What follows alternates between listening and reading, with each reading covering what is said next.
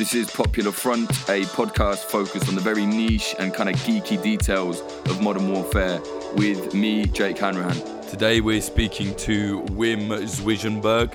He works for Pax for Peace and he concentrates on conflict and the environment, specifically trying to work out via field visits and research how to protect the environment when war is all around, infecting people, destroying things, and making things a lot harder for people to live. As usual, if you like what we're doing here at Popular Front, please do consider supporting us on the Patreon. That's patreon.com slash popularfront or there are other ways you can go to popularfront.co slash support. Uh, please excuse my voice, I'm unwell and sound like I've been smoking crack, but I haven't. I think the best thing, maybe you can describe what it is you actually do. So, I work for a uh, Dutch peace organization called PAX, and the work we do is focused on peace building and conflict resolution. And around 10 years ago, um, our partners in, in Iraq, we work with a lot of local partners in over 15 different conflict areas. They were raising concerns over the pollution caused by the war and the potential impact it had on their health. In particular, um, the depleted uranium munitions that were used by the US. So we started looking into that and, and traveling to southern Iraq and doing field research because um, there's a lot of um, yeah different kind of sources of information on this topic, especially around DU. Um, there are like activists claiming it causes like a nuclear holocaust in the Middle East, and the other side there's the U.S. government saying there's no problem at all. So we trying we were trying to find out like what is the issue here, and um, in the course of our work, our field work in southern Iraq, we talk with Iraqi ministries, with like the mining agencies, with health experts, doctors, uh, communities that lived by contaminated military scrap metal sites and we sort of you know came across other types of environmental pollution and impact that could have been linked with like health concerns from local communities. And together with uh, the partners we were working with in, in the uk um, we s- started to look at okay what is the wider impact of conflict on the environment and what are the implications for the health of, of people in the short term but also in the long term? So that's part of the work we're doing at the moment. And in the course of that work, we we found out like hardly anyone is paying attention to to that. So um, to the environmental damage and pollution caused by conflicts, and what are like the health risk for communities, what are the socio-economic impacts.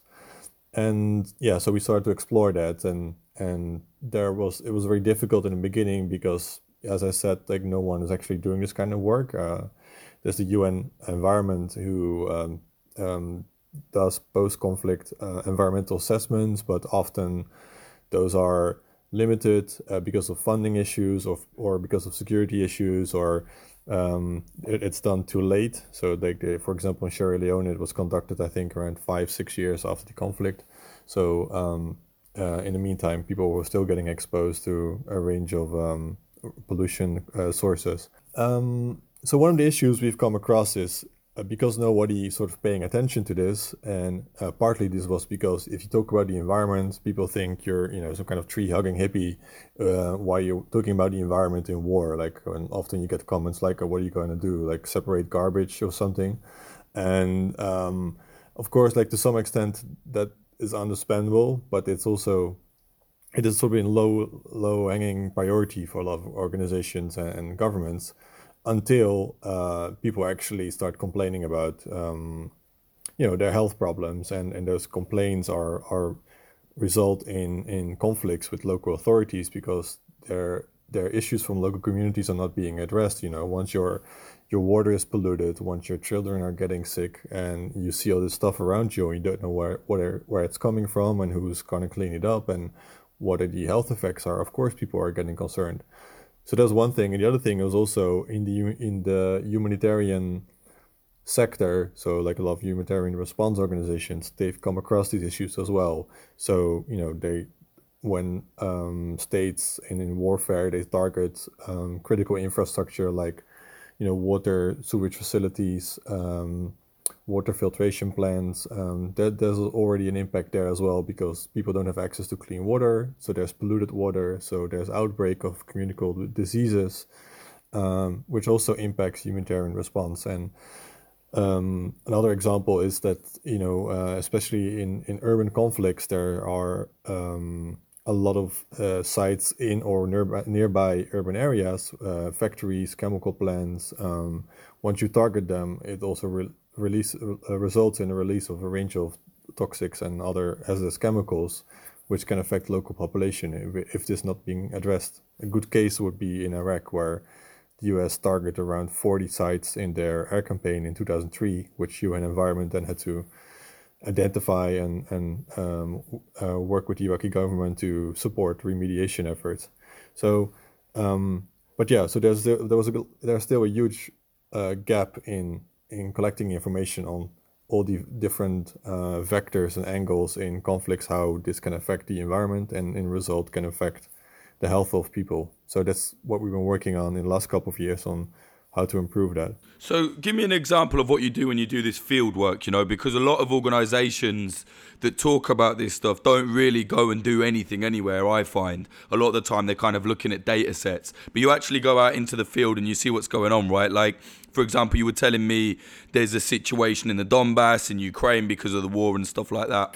Yeah, so it's very it's a very good example. Those are very good examples of where you need to verify. So what we started to do, we started to use open source information because it's very difficult to get access to an area, especially when the, the, when there's a hot conflict, and find out what's going on there. So that's the the work that has been done by by Bellingcat provided a lot of entry points for data collection. So we started doing that, like looking at open source databases from prior to the conflict to satellite monitoring to social media monitoring and trying to cross verify. Okay, we know from Wikimapia that there's a there's a, uh, a, chemical plant here, and then we look at uh, live UA map, and we see there's been shelling around this chemical plant. So what are the and what's kind of, and then we look at other tools to find out, okay, if this is a phenol factory, for example, what is phenol? What kind of, you know, how dangerous is it to human health? And this is an example from the Donbass. So we start to map all these sites in the Donbass where you have like major um, um, uh, livestock facilities where they have like 100,000 pigs and, and, and, and 100,000 uh, chickens and they create a lot of like waste and they have like huge waste ponds where all these, you know, uh, basically all the excrements are being collected and the wastewater, which is also mixed with a lot of, um, so you have a lot of um, um, medications that in that's in there, the animals are being fed or um, um, like other kinds of um, pollutants are getting to the wastewater, and those were on the front line. So, but it's difficult to tell that story. So you want to show to people like why the environment, why these environmental um, tinder boxes are are relevant in to to monitor and identifying conflicts. And in order to do that, you know, you have to go there and and show what situation looks like on the ground. So that's why we went to to the Donbass after we collected the information, trying to talk with people, with local communities. And so, for example, I gave you the example of the phenol factory, which is like literally on the front line in uh.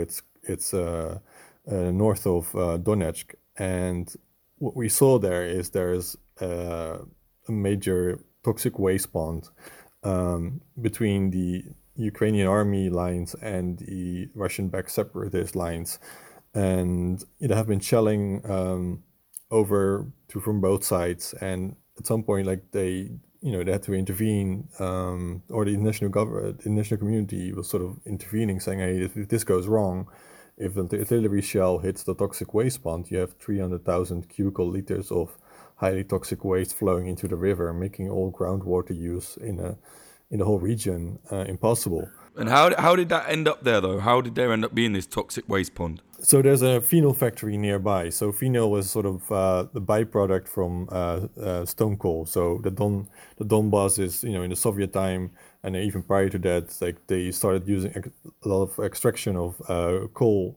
um, for the for the industry, and the byproduct of the coal is is phenol, which is being used in all kind of is highly flammable and it's being used in all kind of products in in in uh, in, in paint and other kind of products. Um, but there's the in the process of making the phenol you have also a waste product which is also toxic but you can't use it so they need to store that and then uh, it needs to be um, um, processed in order to get rid of it in a safe way But of course, you know, the, the conflict, uh, it was already there before the conflict, but uh, they still use the location to, to, to safely store all the phenol waste um, water. And um, what you saw there is like the Ukrainian army dug in their trenches next to the toxic waste pond. And when we went there and we talked with the Ukrainian army, like, like you know, first of all, the guy just came in and he, didn't know there was a waste pond then because there was just a change of regiments uh, coming in every, like I think they change every couple of weeks. And um, the guy who just came in like had no idea there was one. Um, so people are not informed about you know their what's actually on their front lines. Um, but then another guy who was there for a longer time came in and he started talking about this, saying, well, yeah, uh, you know, if we put our trenches there, we know that the opposition are not going to fire at us because if they miss and uh, and hit the waste pond, then they'll be fucked too. Basically, boils down to that. Um, but on the other hand, they said if we if we don't do that, they'll they they will dig their trenches next to the waste pond because they know that we can't fire at them. So you know, it creates sort of uh, uh, Ukrainian standoff, if you will. You know, it's like it's a highly um, highly industrialized environment in the Donbass. You have all these Soviet era um, chemical factories. There are a lot of uh, mines, abandoned mines, where um, radioactive materials and other chemical materials is being stored. And for example, there's also a big issue in the Donbass, like the this, the, the ways they store all these radioactive materials and chemical materials in those mines but the pumping systems are often failing. Um, so like naturally like groundwater is sipping into the mines and the groundwater is being pumped out of those those abandoned mines. But now like the water infrastructure is failing so the mines are flooding. So in worst case like all the radioactive and chemical materials are flooding out of the mines if, if it gets into the water and can contaminate the local area. And this has been repeatedly been warned for. So that's also an impact of conflict where you know you have, you have to deal with all this toxic and radioactive waste from decades ago, um, and um, you have to do it in a sustainable way, but you can't because you know everybody's fighting and there's like there's no governance or control on what's happening with those sites. Yeah, and th- this might sound really weird, but it just occurred to me. I remember when uh, when I was in the Donbass last, and I think I was near Zaitsevo or somewhere near there, and I was like, "Hey, I need a piss," and them, you know, the separatists being the separatists were like, "You can't piss over there, even though the whole place is wrecked." They were like, "You got to use the toilet." I was like, right, well, where's the toilet? And they were like, over there. And so I walked over, and like, I, I remember just kind of moving this bit of scrap metal that was kind of set up in this cabin kind of way. And the toilet basically was just I don't know, it was like a 10, 20 foot hole dug really deep with just, you can imagine, you know, everyone's going for a shit there, piss, everything. Now, I know that's just human waste, but I remember even then thinking, like, that cannot be good. Think how many front lines there are. Think how many trenches, you know. I mean, do you think even that the soldiers themselves are going to end up polluting the ground like that? With human waste or human excrement, like it's sort of, it's, it's, um, it's, I mean, you shouldn't fall into the waste pit. Let me put it that way. Um, um, but I think that's that's not that bad because you know you can also use human waste for, um, um, you know, to for, for as a fertilizer as well. It's being done, but if you have three hundred thousand liters of human waste stored somewhere and that's being hit, yeah, that's uh, you know there's a lot of ammonia, a lot of methane in, in it that's naturally collected in, in that's also with the with the livestock as well there's a lot of ammonia in there, which can, if that gets released in, in one, you know, in one flush, then uh, definitely it's not healthy for the for the local environment. But um, but also it, it, it, points out to another issue. So um, for uh, treating human waste, there's you know or or water filtration, there's a lot of chlorine needed. So um, in the case of uh, Donetsk, you there was a lot of um, discussion around uh, targeting of water filtration stations because um, a lot of chlorine was stored there. So you see, for you saw, for example, a couple of examples where the Russian-backed separatists were firing at um, filtration sites storing like 6,000 liters of chlorine, which is used for water filtration. Or they put up artillery next to a larger site uh, where there was a lot of even more. I top of my head, I'm not sure, but it was like triple times amount of chlorine stored there. Um, and they know they the Ukrainian army wouldn't fire back at them because if they missed and hit the chlor- the water filtration site, then it would be like a major chemical incident. Um, so those are just like a couple of examples, but like yeah, I've been in another issue with like lately. I was in uh, in November in, in northeast Syria. So in Syria, we started mapping um, the increase of artisanal refineries. So for example, after uh, 2012, when the you know when the uh, revolution ended up in, in a violent conflict, um, a lot of engineers at the oil fields like fled their jobs or were killed or joined armed groups. Um, still, there was a high, was a big need for for oil and oil refining. So uh, people living nearby in the villages, they you know they started to buy the crude oil and start to refine them the crude oil themselves, which in in a makeshift refinery, sort of backyard burners.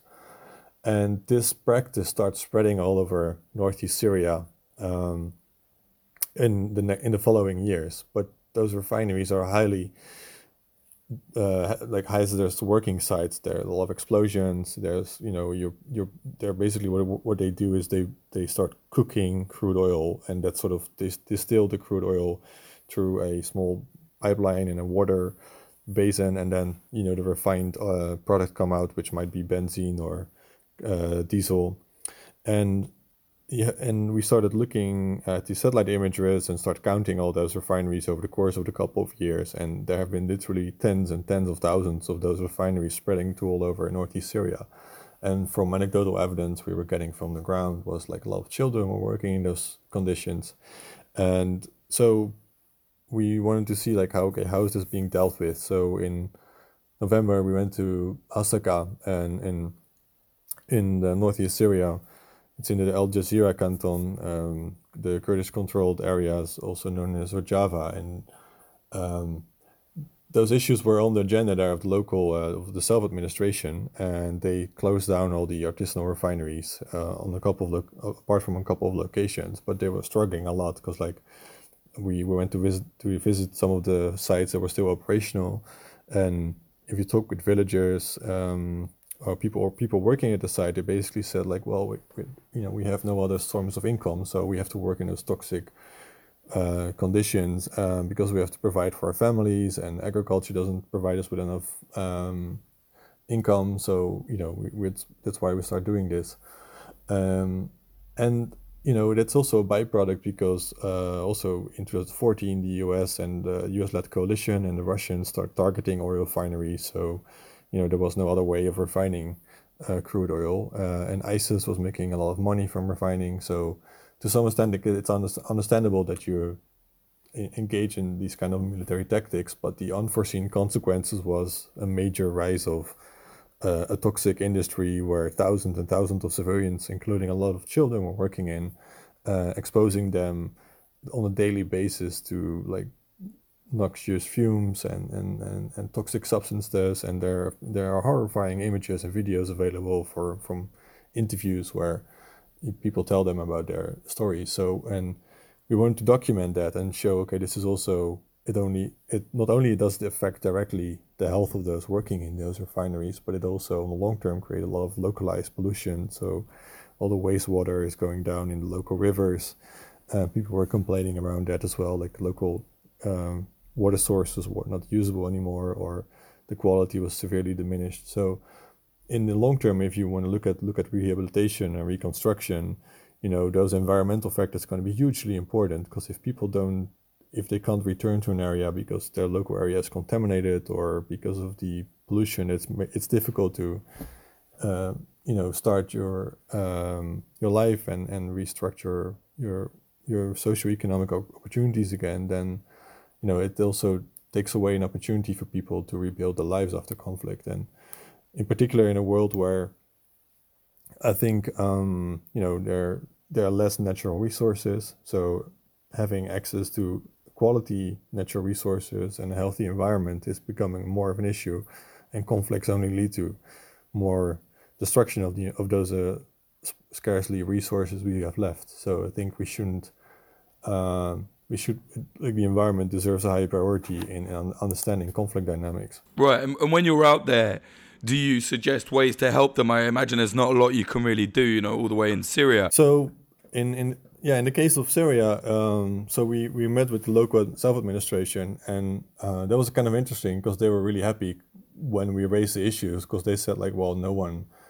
Uh, for us, it's a major issue. In the case of uh, Rojava, it's also difficult. Uh, not difficult, but it's different because there's a lot of focus on ecology in the ideology of the uh, self-administration and that's uh, that was helpful because they were quite happy that we addressed this because they felt like yeah no one's listening to us and nobody's understanding this while we're having major issues here and also because the position of the the um, of the self-administration um, resulted in that they can't import it's difficult for them to import um, equipment or goods or expertise to to to rebuild the oil industry which is a uh, like a major source of income to them. And it's not necessarily that they want to have this big oil industry but for them they're dependent on it. But they can't do it in such a way that it's less um, polluting. So because of the blockade so they can't get any equipment in from either from iraq or from other parts of syria um, and so that was an issue they were struggling with. Uh, they were also struggling with um, agriculture, which has been also like you know Hasaka is the the breadbasket of Syria, and ISIS destroyed a lot of water infrastructure like irrigation, uh, pumping systems, and it's also difficult for them to import those kind of materials. So the land quality was um, diminishing. There has been a lot of deforestation. There were issues around waste, like cities like Qamishli and smaller towns like uh, Derik and um, Amude, like they, they also create a lot of like household waste. That's something you usually won't think about in conflicts, but like what do you do with that? So they don't have safe storage sites or or landfill, safe landfills where you can put all that stuff.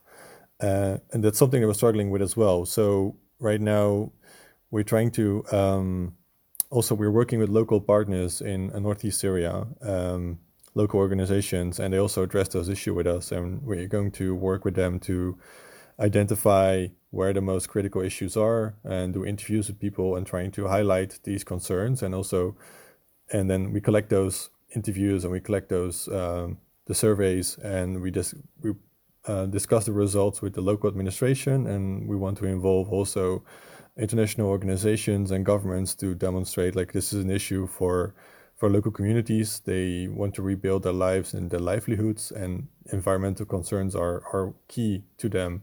And it's also interesting to see in Iraq, a lot of youth groups in Iraq are now addressing the environmental issues. And um, so, for example, um, in southern Iraq, in Basra, you know, you had this massive wave of prote- protests breaking out last summer um, because of the pollution from the water and people couldn't drink the water anymore and they were getting sick.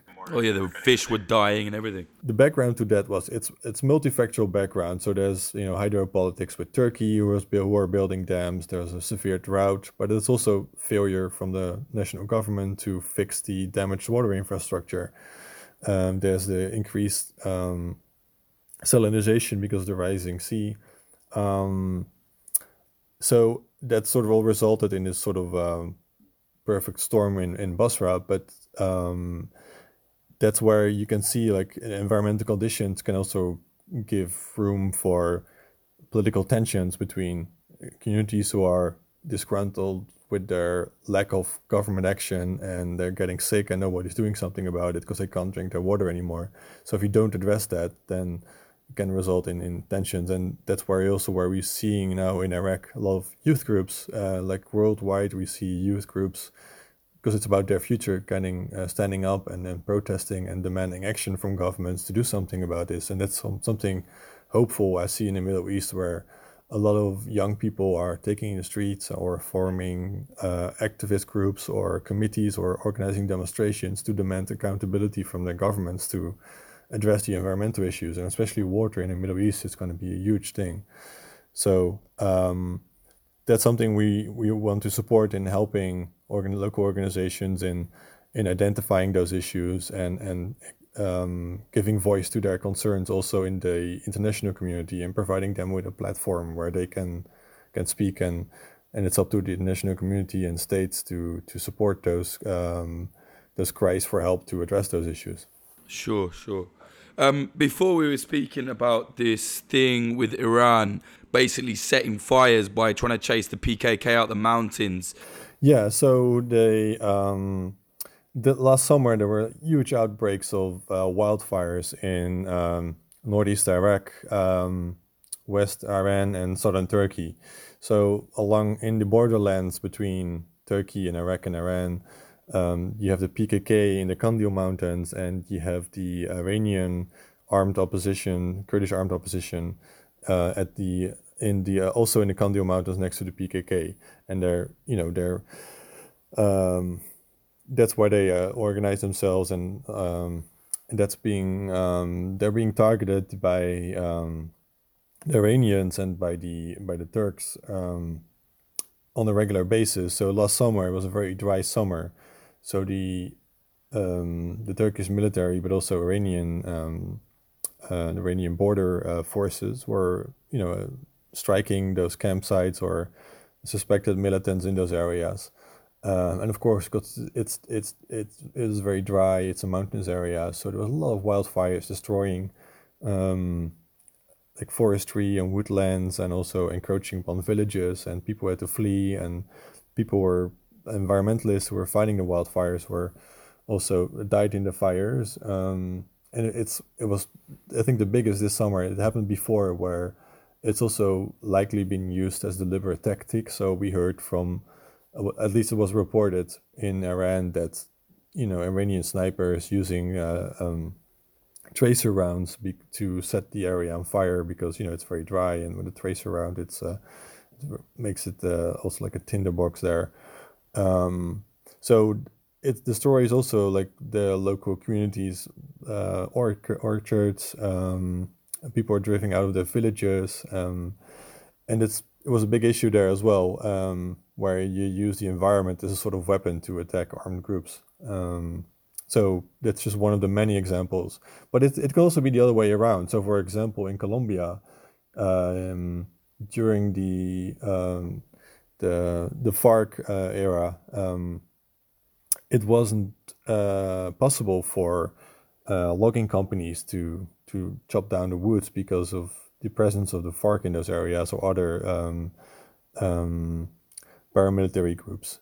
Um, and I think the uh, ELZN is that the one in uh, in Colombia? Um, no, that's in um, Mexico. That's Mexico. Yeah, there's not there's another um, a left wing group at, next to the uh, besides the FARC in, in Colombia. The FLN. Yeah, FLN. So um, after the peace accord uh, in a couple of years ago, um, it provided also an opportunity for logging companies to to also chop down the forest there. So there was a massive increase of deforestation taking place uh, after the conflict because the conflict sort of prevented uh, the forestry from being cut down.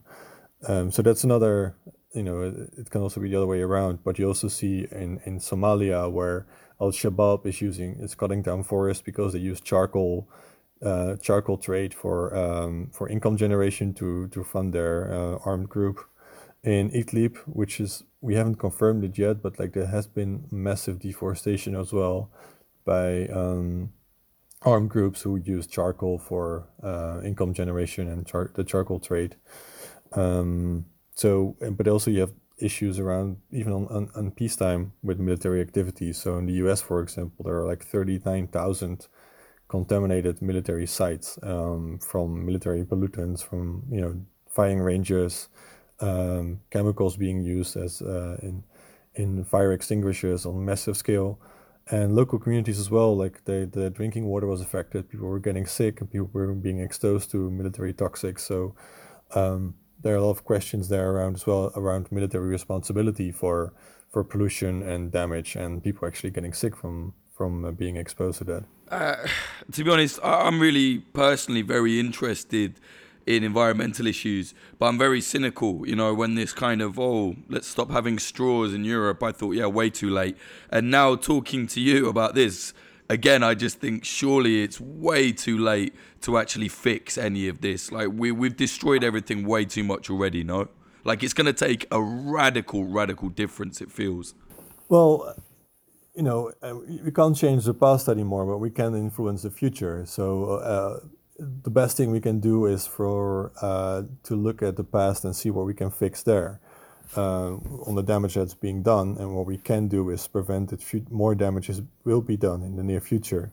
So in the way, what we're trying to do is to address those issues, put this on the agenda of, of armed forces, and there's there's a growing understanding also among the militaries that uh, what the limitations are and what kind of limitations should put in place, but also for reconstruction to focus on the environment because it's in everyone's interest to um, to prevent unnecessary damage. Um, and let's be let's be honest, like we can't stop wars. That's not going to happen. Like you know, there won't be a peaceful future, and wars will always happen. What we can do is trying to make sure uh, if if those are being fought, then uh, you know that civilians and their livelihoods are not being affected, and um, and we have to engage with those who are open to that kind of message. I, I can't stop, you know, just like the the law won't stop a criminal from from stealing something or from killing someone, it does stop a lot of other people for, or it has a preventive um,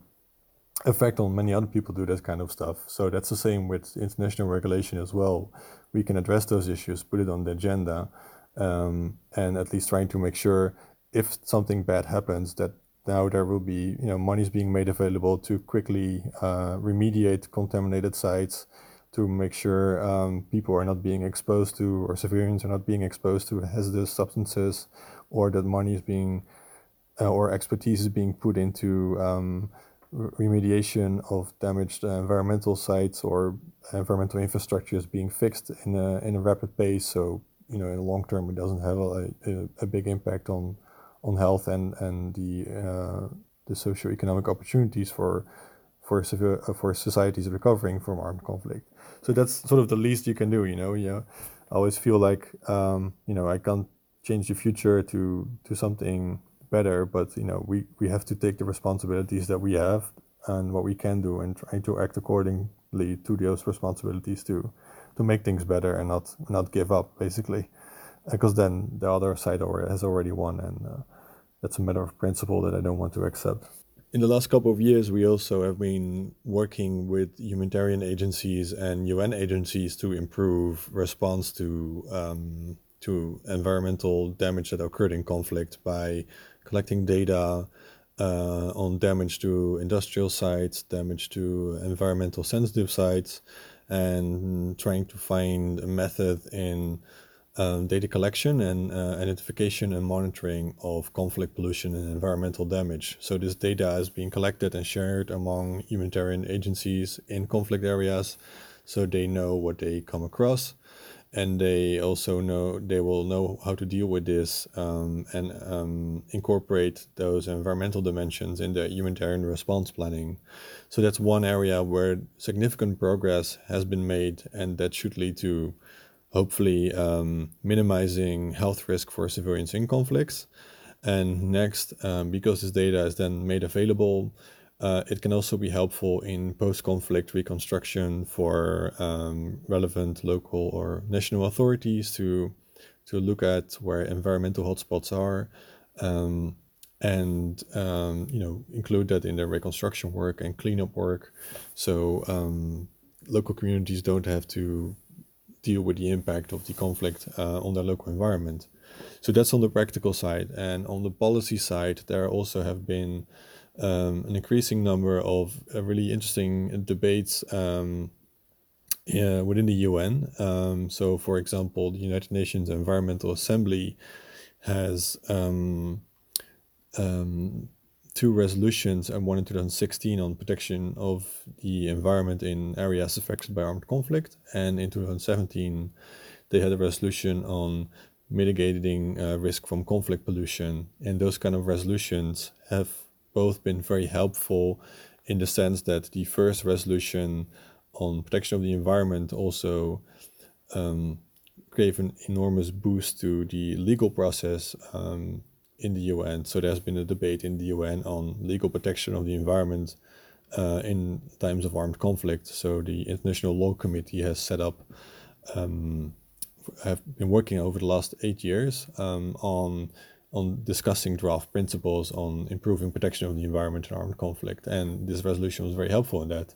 And the other resolution on conflict pollution resulted in support to the Iraqi government in um, training local um, um, employees or um, employees from the Ministry of Environment on on um, detecting pollution in areas that were affected by ISIS. Um, so there was massive oil pollution in Qayyarah in Iraq, where 19 oil wells have been put on fire, and um, those wells were burning for like eight months, and like there was a lot of like smoke pollution and um, um, crude oil spills in in the nearby area, and of course people living there and, and IDP camps that were living uh, that were nearby those um, burning oil wells. Like they were living on the black clouds from from that smoke. Um, there was a uh, sulfur factory being put on fire, and within a couple of days, there was a massive release of sulfur dioxide.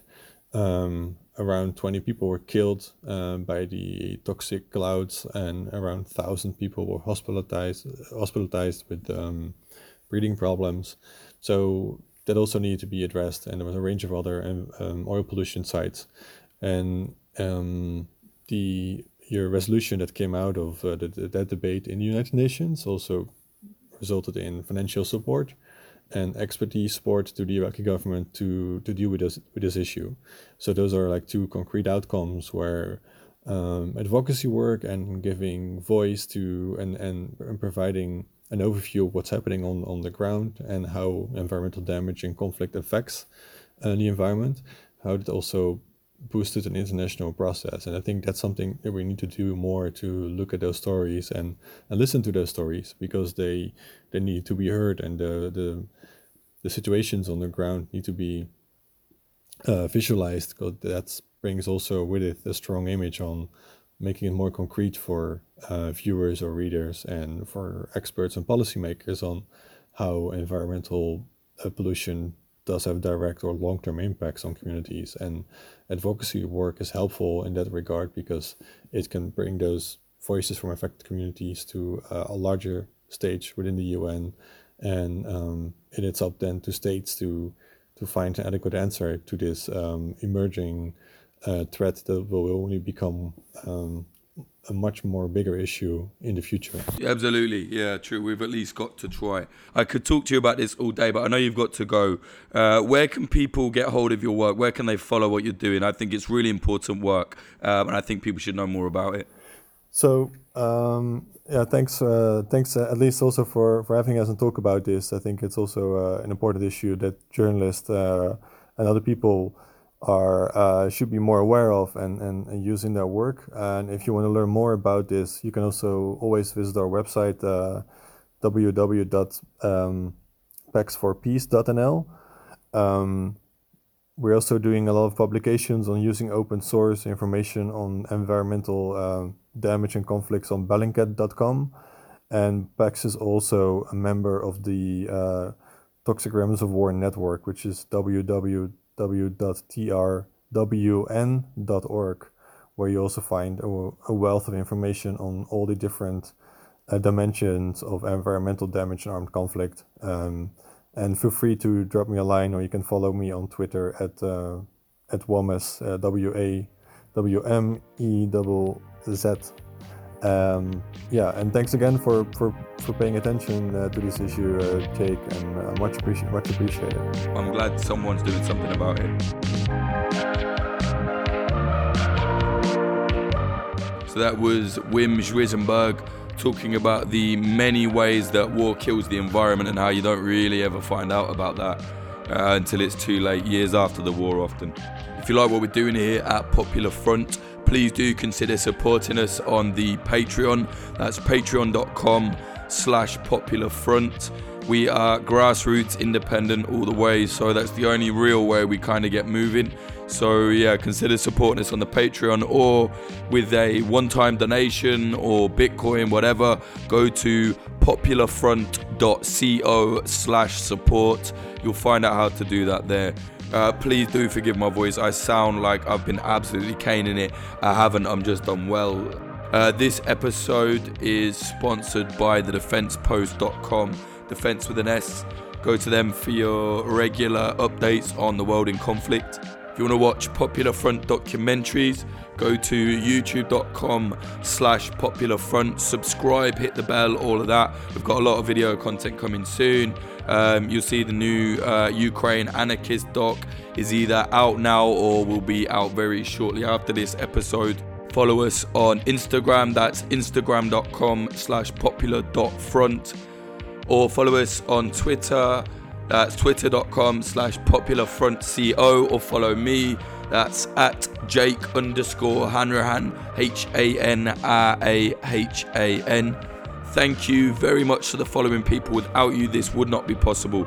Those people are Darby, Adam Bergschneider, Axel Iverson, Chad Walker, Dan Dunham, Daniel Shearer, Diana Gorvanek, Elizabeth Benicki, Emily Molly, Fletcher Tate, James from the Discord, Joanne Stocker, Joel Tambusi, Kyle Payne, Lawrence Abrahams, LH, Margaret Bowling, Michael Euler, Patrick Bronte, Peter McCormack from What Bitcoin Did, Russia Al Akidi, Ryan Sandercock, Skatu Music, Scott Jonesy, Sebastian from the Discord, Surishe Hawazi, Teddy, Tom Lochrin, Tony Bin, Vida Provost, Zachary Hinch, and Anthony Kabarak. Thank you very, very much. If you want to support, you want the bonus episode, Discord, all of that stuff, go to patreon.com slash popularfront. Music in this episode, the intro was by Home and the outro was by Cramped Skunkman. Go to his Bandcamp, that's crampedskunkman.bandcamp.com. Check his music out.